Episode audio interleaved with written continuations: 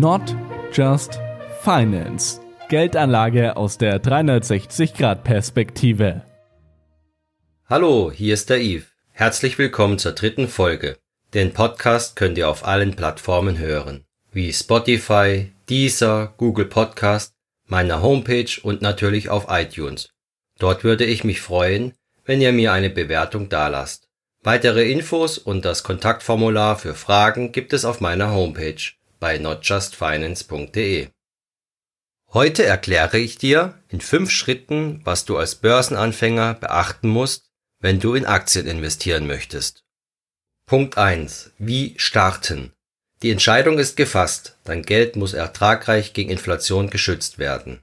Du willst nach den Value-Kriterien verantwortungsvoll in Wachstumswerte investieren und dazu rate ich dir auf jeden Fall, ein Börsenradar dir aufzubauen. Das heißt, du musst sehr neutral an die einzelnen Aktien rangehen.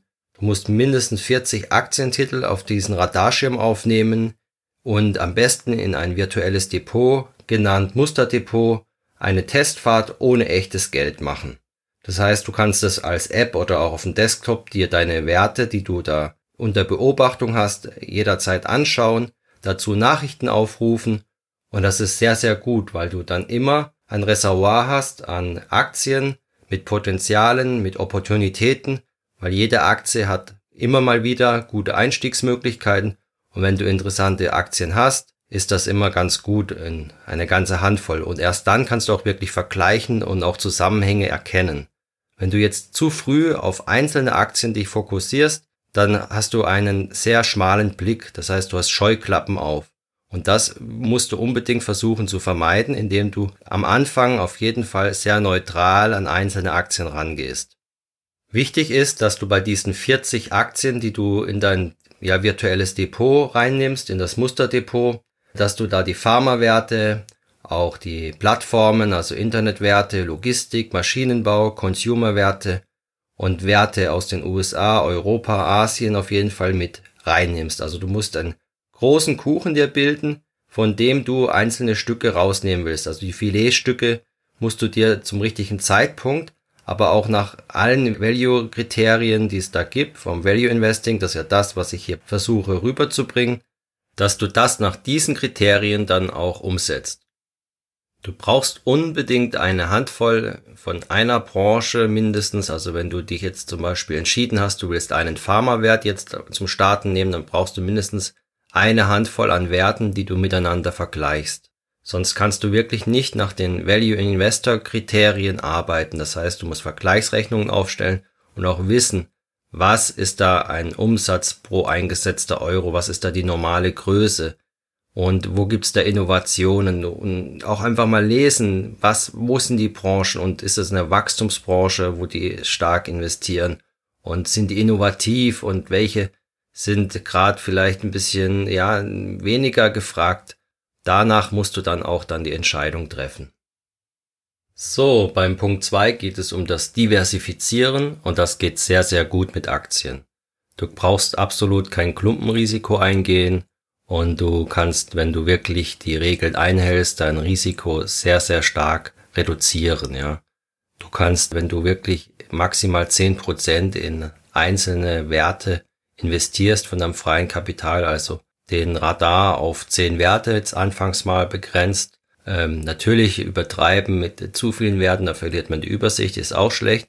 Aber prinzipiell ist das besser, zu viel diversifizieren, ja als zu stark in einzelne Werte zu gehen. Also zu stark wäre definitiv 30 Prozent vom freien Kapital gerade als Anfänger in einen Wert reinzustecken. Also immer diese Regel 10 Prozent maximal. Und da ist dann auch ganz wichtig, dass du vielleicht anfängst, mal in Tranchen dich irgendwo einzukaufen, wenn du zum Beispiel entschieden hast, du willst einen Pharmawert, dann kaufst du zum Beispiel erstmal vier Prozent an dem Tag und dann kaufst du nochmal vier Prozent eine Woche später. Und so kriegst du dann auch einen gemittelten Wert beim Einkaufen des äh, Depotwertes. Weil den besten Einkaufspreis, den erhält keiner. Und so hast du dann wenigstens einen gemittelten Wert, der vielleicht ganz nah am besten Einstiegspunkt liegt. Die neue Realität ist einfach so, es gibt sehr viele Risiken, die man nicht genau vorhersehen kann und auch nicht genau die Auswirkungen, das Maß der Auswirkungen und auch nicht die Zeit abschätzen kann, wie lang das Risiko wirkt und auf welche Branchen vor allen Dingen. Das sieht man ja jetzt, dass viele Branchen total darunter leiden jetzt von diesem Virus und deshalb maximal 10 bis 12 Prozent sich irgendwo einkaufen. Also dann, nachdem man zum zweiten Mal, sagen wir mal, 4 Prozent gekauft hat, dann vielleicht nochmal 4 Prozent und dann bei 12 Prozent dann wirklich auch aufhören. Und wenn Werte sich sehr, sehr stark entwickeln, können die durchaus natürlich im Depot über 50 Prozent ausmachen. Ja, wenn du jetzt einen Tenbacker gelandet hast, ja, was ja durchaus möglich ist, dann natürlich den drin lassen, dann nicht irgendwie verkaufen, weil man sagt, oh, der macht jetzt bald über 30 oder 40 Prozent von meinem gesamten Depot aus. Nein, den laufen lassen auf jeden Fall, nachrechnen, ob das noch alles intakt ist, also die Kapitalisierung äh, und das Wachstum, ob das alles äh, noch nach wie vor gerechtfertigt ist, die Kapitalisierung. Und dann wirst du da wirklich erfolgreich werden und nicht frustriert sein, weil wenn du zu stark in einzelnen Werte bist, dann bist du nicht ruhig, dann wirst du nervös und wenn man nervös ist, macht man Fehler, macht man nicht die optimalen Entscheidungen. Zum Thema Diversifizieren würde ich einfach auch noch das berücksichtigen. Du musst da eigentlich im Endeffekt eine steile Kletterwand nach oben kommen. Das heißt, ähm, ich würde mit Schnellbooten, also mit kleinen Schrauben und mit großen Schrauben die Wand hochgehen und wenn die Wand besteht aus, ähm, ja, sagen wir mal Sandstein und Granit. Da würde ich natürlich nicht alles nur in Sandstein reinbohren. Wobei das natürlich vielleicht ganz schnell möglich ist, damit die Wand hochzusteigen, auch im Sand, Sandstein, das vielleicht der Halt reichen würde, aber man will ja sicher auch hochkommen und ohne große äh, Verlustängste. Deshalb würde ich äh, einen Dampfer mit reinnehmen am Anfang und auch vielleicht kleine Schnellboote und das gut mischen sozusagen. Also sehr starke Wachstumswerte. Das wären dann die, die kleinen Schrauben im, im Sandstein und äh, große Dampfer, die nicht einfach so schnell mal irgendwie, wenn ein Sturm aufkommt, umgehauen werden. So, jetzt sind wir schon beim Punkt drei. Da geht es um eine Kaufentscheidung zu treffen für einen Value-Wert äh, beziehungsweise für eine Aktie. Da will ich dir einige Gedanken mitgeben. Gerade bei Wachstumswerten ist es so, dass sich Kundennutzen der wirklich ähm, ja, sich durchsetzt und auch langfristig sich durchsetzt, sehr stark auf deinem Aktienkurs auswirken wird. Das heißt, wenn in irgendeinem Land oder in irgendeiner Stadt zum Beispiel eine App, eine Plattform sich sehr, als sehr, sehr kundenfreundlich und als hip durchsetzt, dann wird es als uncool angesehen, wenn das in, in einer anderen Stadt oder in einem anderen Land nicht da ist oder unterbunden wird, da, dieses App zu benutzen zum Beispiel. Das heißt, langfristig wird sich dann dieser Kundennutzen durchsetzen, weil sich die, ja, die sich dagegen sträuben anfangs, dann doch eines Besseren belehren lassen und sagen, Kundennutzen, der muss im Fokus stehen, im Mittelpunkt stehen. Und genauso hat es zum Beispiel auch Amazon gemacht, hat jetzt auch mittlerweile schon sehr, sehr lang Drittanbieter mit auf der Plattform, die schon über 70 Prozent auf ihrer Plattform an Umsatz machen. Und das gibt einfach ein gutes Gefühl den Kunden, die sagen, das ist ein Marktplatz und auch der Fulfillment Service. Das zieht natürlich sehr, sehr viele neue Händler an und das heißt, man findet eigentlich alles und das ist ja auch so ein bisschen das Problem zum Beispiel von Google, dass die Leute eigentlich sagen, okay, ich brauche gar keinen Vergleich mehr machen, ich brauche gar nicht mehr bei Google suchen, ich gehe direkt bei Amazon drauf. Und das war zum Beispiel auch ein Grund, weshalb viele andere Verkaufsplattformen, die haben eigentlich die Nachfrage lenken wollen auf Produkte, die maximal teuer waren zum Beispiel, aber die gar nicht dem Kundenwunsch wirklich entsprochen haben. Und da ist zum Beispiel Amazon wirklich äh, sehr, sehr kundenfokussiert. Die haben dann ein Profil und auch zum Beispiel das äh, Pricing etc., was da möglich ist, ist natürlich sehr, sehr interessant. Ganz, ganz wichtig ist natürlich bei der Kaufentscheidung, welche Aktien man kauft, dass man nicht von seinem Umfeld so sehr geprägt ist. Also wichtig ist, dass man da ja, global denkt und sieht und da auf jeden Fall keine Fehler macht, indem man da in einem Mikrokosmos meint, äh, heraus Entscheidungen treffen zu können. So, jetzt sind wir wieder beim KGV, das ist das Kurs-Gewinn-Verhältnis, das gibt an, wie viel äh, Euro musst du zahlen für einen Euro Gewinn. Ja, wenn das Kurs-Gewinn-Verhältnis bei 10 ist, bedeutet das nicht anderes, dass du 10 Euro für einen Euro Gewinn zahlen musst. Das KGV schreckt häufig Anleger ab, einzukaufen, also diese Aktie zu kaufen mit einem hohen KGV. Aber gerade dort sind sehr, sehr interessante Aktienverläufe in der Vergangenheit zu sehen gewesen. Weshalb? Das ist einfach aus dem Grund, wenn die Anleger, die Investoren sehen oder die Hoffnung haben, dass in Zukunft das Wachstum, was ja da ist oder noch sich sogar beschleunigen wird, das Wachstum, und deshalb sind sie bereit, sehr, sehr viel zu zahlen dafür. Würdest du jetzt zum Beispiel abschrecken und lieber ein tiefes KGV kaufen, fährst du meistens äh, ja eine falsche Strategie. Natürlich musst du rechnen, ob das KGV gerechtfertigt ist. Das kannst du mit dem Stock Calculator Tool machen. Aber meistens ist tatsächlich so, dort wo ein hohes KGV ist, ist mehr Zukunftsmusik als bei einem tiefen KGV. Und deshalb ja zum Beispiel Amazon oder Netflix, die hatten anfangs KGVs von über 100 und das hat sehr, sehr viele abgeschreckt. Dabei war das einfach auch so bei Amazon, dass da eine sehr, sehr hohe Investitionsquote war. Aber die Gewinne und die, also die Cashflow-Anteile ist immer stärker gewachsen. Und dann war wieder natürlich alles sehr relativ. Das Thema Innovation ist auch ganz, ganz wichtig bei der Kaufentscheidung. Also Innovation ist ganz wichtig. Also würde ich zum Beispiel bei einem Pharmawert, würde ich eher ein forschendes Pharmaunternehmen kaufen, als jetzt zum Beispiel ein Generika, einfach aus dem Grund.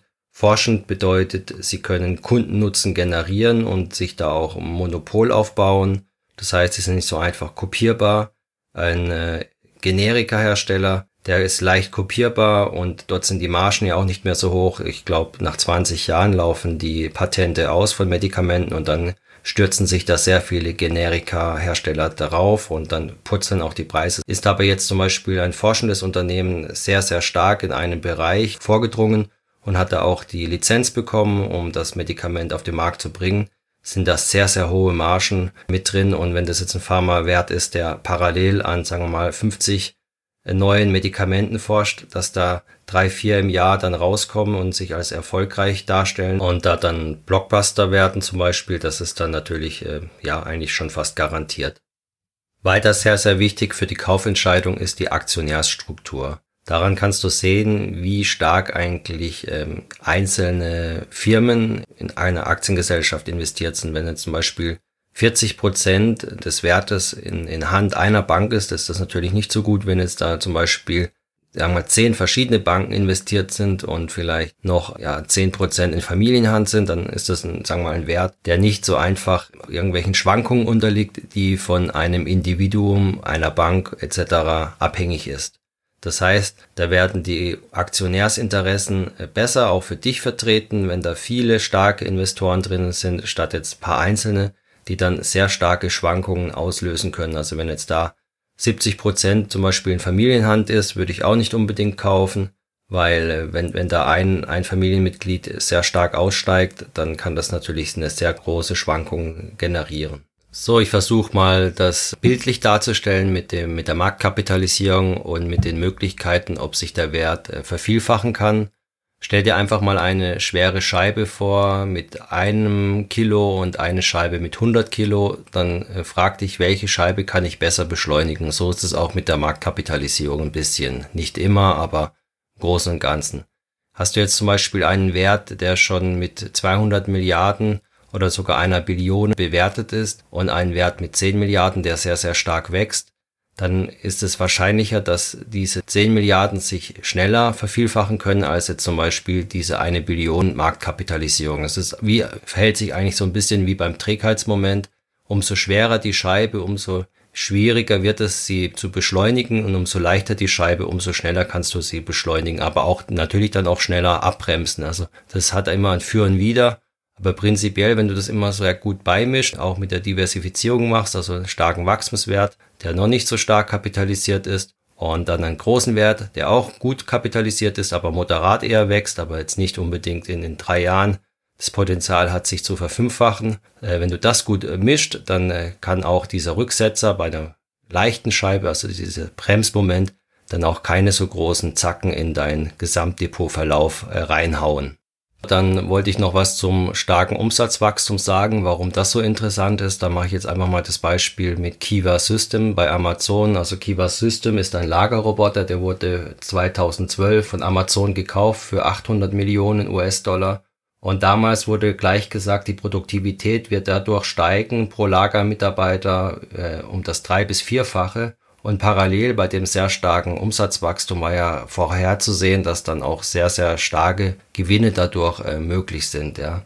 Und diese Kombination, das ist zum Beispiel was, was sehr, sehr wichtig ist, dass man da auch danach liest, wenn sehr stark steigende Umsätze sind, ob da überhaupt langfristig dann Gewinne sich draus realisieren lassen. Manchmal ist das tatsächlich sehr viel Umsatz, aber mit sehr viel Input. Und dann kommen da sozusagen nicht die Skaleneffekte wirklich zum Tragen. Dann ist das natürlich mit Vorsicht zu genießen. Was natürlich auch ganz wichtig ist, dass man schaut, wo sind die neuen Startups oder die Firmen, die man da als ja Wachstumswerte kaufen kann. Zum Beispiel, wenn man jetzt einen Wert kauft im Internetbranche, die jetzt in Amsterdam ist, ja zum Beispiel, dann ist das natürlich je nachdem sehr interessant. Das sind die Angestellten von Booking und von vielen anderen erfolgreichen Internetfirmen. Und so ist es zum Beispiel auch bei Microsoft, ist Seattle und auch Amazon ist bei Sie in Seattle angesiedelt weil dort einfach sich sehr viele Mitarbeiter befinden, die sich gegenseitig da auch hin und her wechseln könnten oder auch machen einfach. Und zum Beispiel auch bei der Firma Pinterest, die sind in San Francisco, da gibt es ein Facebook, ein Google, ein Uber und da ist ein sehr, sehr äh, kreatives und disruptives Umfeld. Und deshalb ist da eigentlich die Möglichkeit, was erfolgreich aufzuziehen, eigentlich fast schon garantiert. Im Punkt 4 geht es jetzt um Limits beim Order, also wenn man einkauft, bei dem Volumen, beim Aktienverlauf und um das Thema Stop-Loss. Zum ersten Thema Limit, das setze ich generell immer, wenn ich Aktien kaufe. Also ich mache ein Limit, zu dem es maximal gekauft werden darf, zum Maximalpreis. Das heißt, an der Börse werden dann alle Preise genommen bis maximal zu meinem Limitpreis. Das heißt, ich habe dann hinterher einen gemittelten Preis in meinem Depot stehen und ich sehe auch im Orderbuch, wie dieses Auftragsvolumen ausgeführt wurde. Wenn ich jetzt zum Beispiel 500 Aktien kaufe, dann werden es erst 200 zu dem Preis, 300 zu dem Preis und hinterher kriegt man dann das eingebucht zu dem äh, Preis, zu dem das gemittelt gekauft wurde, diese 200 und einmal 300 Aktien. Und das ist eigentlich ganz gut so, weil wenn man jetzt kein Limit reinmacht, dann teilweise wird dann zu dem sehr, sehr hohen Preis gekauft, der eigentlich äh, gar nicht nötig war an diesem Tag. Das heißt, äh, man fährt da wirklich äh, sicher, wenn man ein Limit reinmacht. Ich mache auch noch das Tageslimit rein, also ein Limit, äh, dass es nur begrenzt ist auf den einen Tag, dass wenn es nicht ausgelöst wird, dass ich dann einfach nochmal Zeit habe, um vielleicht die ganze Situation mir zu analysieren. Dann weiter das Volumen, das ist sehr, sehr wichtig auch zu analysieren, sich das anzuschauen. Das ist die technische Analyse, das kommt dann nachdem man natürlich die ganzen Value-Kriterien sich angeschaut hat und zum, zur Entscheidung gekommen ist, man will diese Aktie, diesen Wert, dann kann man beim Börsenverlauf sich das Volumen anschauen. Da geht es darum, wie viele Aktien haben die Besitzer gewechselt, also von zittrigen Händen zu starken Händen, so wie das der Costolani sagt, also zu Händen, die davon überzeugt sind, dass der Wert wieder steigen wird. Und wenn da maximal alle zittrigen Hände die Aktien äh, getauscht haben zu starken Händen, dann äh, hat man einen Zettelpunkt, einen Tiefpunkt und dann ist eigentlich davon auszugehen, dass es nicht mehr nach unten gehen kann, vielleicht noch ein bisschen. Aber das ist prinzipiell ganz gut, um zu vermeiden, um in ein fallendes Messer zu greifen. Aber natürlich äh, kann es trotzdem zum Griff ins Messer kommen und es ist eigentlich zu raten, anzuraten, dass man zuerst mal abwartet, bis der Kurs sich wieder ein bisschen erholt hat und vielleicht auch 10 oder 20 Prozent gestiegen ist. Und das ist meistens eigentlich die bessere Strategie. Und um 10 oder 20 Prozent Kursanstieg, um das geht es ja nicht, wenn man den verpasst hat. Ich sage jetzt einfach, das Risiko ist zu hoch, um zu sagen, an der Börse geht es um 10 oder 20 Prozent. Das ist eine ganz normale Volatilität, die es dann auch immer mal wieder geben kann. Es ist besser, ein bisschen abzuwarten und da einen gewissen Anstieg zuerst mal kommen zu sehen. So, jetzt sind wir beim Thema Stop-Loss. Es gibt viele Leute, die kaufen Aktien gleich dann noch mit einem Stop-Loss drin, das heißt mit einem Limit nach unten. Das heißt, wenn da eine Schwankung kommt von 10 oder 20 Prozent, je nachdem, wo das Stop-Loss eingestellt ist, dann wird deine Aktie automatisch verkauft. Davon halte ich relativ wenig, einfach aus dem Grund, weil gerade bei Wachstumswerten es immer wieder zu Schwankungen von 10 und 20 Prozent oder noch viel mehr kommen kann und dann immer wieder kaufen, verkaufen. Das kostet viel Geld und damit verpasst du eigentlich gerade die interessantesten Werte. Und im Endeffekt diese Schwankungen, die Einzelschwankungen in deinem Gesamtdepot, die sollten dich gar nicht so sehr tangieren. Du weißt, dass du günstig eingekauft hast und wenn dann irgendwo mal eine Schwankung von 20 Prozent ist, dann kannst du nachschauen, was für eine Nachricht da mit verantwortlich ist, weshalb, warum und analysieren, ob das ein langfristiger Trend sein wird nach unten oder ob das nur eine kurzfristige Sache ist und dann kannst du nach wie vor ja dann noch äh, Entscheidungen treffen. Aber wenn das jetzt jedes Mal wegen einer technischen Schwankung automatisch verkauft, ist das eigentlich sehr, sehr schade, weil dann verpasst du eigentlich die interessantesten Aktienverläufe. Gerade bei sehr stark gelaufenen Aktien war im Vorfeld eigentlich immer sehr, sehr hohe Volatilität und nach wie vor auch, obwohl sie sich schon verfünffacht haben und etabliert haben, kann es da durchaus mal 40 oder 80 Prozent Schwankung geben. So, jetzt sind wir schon beim Punkt 5. Da geht es einfach darum, dass man auf jeden Fall die Analyse im Fokus behalten sollte. Parallel dazu, was zahle ich eigentlich pro Order? Erst ich zahle 5 Euro bei meiner Online-Bank pro Order und 0,25 Prozent auf den Kurswert. Die Depotverwaltung ist bei mir kostenlos. Aber das ist nicht wirklich das, was, sagen wir mal, ein großes Loch in deine Bilanz reinreißen könnte. Du musst dich wirklich fokussieren auf die Quartalsvergleiche, auf die wirklichen Value-Werte, die du dann in dein Depot reinnimmst. Und äh, ich sage jetzt mal 0,25 auf den Kurswert. Das macht bei sehr, sehr großen Vermögenswerten dann natürlich, wenn man mit sehr, sehr viel Geld in, in Werte reingeht, vielleicht einen großen Unterschied, ob da jetzt 0,18 steht oder 0,25. Aber wie gesagt, den Hebel dort ansetzen, wo es auch wirklich Sinn macht. Also ich sehe eigentlich so, dass die Banken sehr stark miteinander im Wettbewerb sind und dass die Unterschiede da nicht so gewaltig eigentlich äh, sein dürften, ja. Und jetzt sind wir schon beim letzten Punkt. Da geht es eigentlich um Gedanken, um auch Rechenmöglichkeiten, die ich dir geben will, also Werte, die du mal durchrechnen kannst, die sehr interessant sind. Und das eine war ja das Auto, was den Berg steil hochfahren muss, wo dann immer wieder neue Investoren aufs Gas drücken müssen, um dass der Kurs äh, steigt. Also es darf keinen Abriss geben an guten Nachrichten, dass du steigende Kurse hast. Und so kann man das zum Beispiel auch vergleichen mit einem Wasserreservoir. Und das Wasser geht durch eine Turbine und je nachdem, wie schnell das da durchgeht, äh, ist das Reservoir oben leer und es kommt nichts Neues nach und die Spannung geht runter und dein Kurs geht dadurch auch runter. Also das Licht, das helle Licht, was deine Aktie hat, geht dadurch aus. Ja, also es ist eigentlich wichtig, dass zum Beispiel nicht so sehr irgendwie da eine Aktie durch die Presse geht permanent, weil wer kauft denn dann noch, wenn das eigentlich jeder schon auf dem Radar hat und jeder schon gehört hat und sagt, in der Branche will ich investieren und plötzlich investieren alle in den Wert oder wollen alle in den Wert investieren, dann ist das Reservoir an potenziellen Anlegern dann relativ schnell leer sozusagen. Also, dass man sich das so gedanklich mal vorstellen kann. Eine weitere Rechenmöglichkeit, die wäre zum Beispiel Nike mit Levi's, mit Adidas mal nachzuschauen, wie es da mit der Marktkapitalisierung steht, dass man da einfach mal das Stock Calculator Tool nimmt und einfach mal schaut, wo es da pro Euro am meisten zu bekommen für sein Invest. Und was ich auch sehr interessant finde momentan sind die Plattformen Just Eat, Takeaway und Pinterest zum Beispiel. Ist sehr interessant mal durchzurechnen. Und dann bei Pharmawerten würde ich mal zum Beispiel, oder bei Medizintechnik würde ich zum Beispiel Densplay mal anschauen, Bristol Myers Squibb, GlaxoSmithKline und weiter zum Beispiel McDonalds finde ich interessant mal durchzurechnen.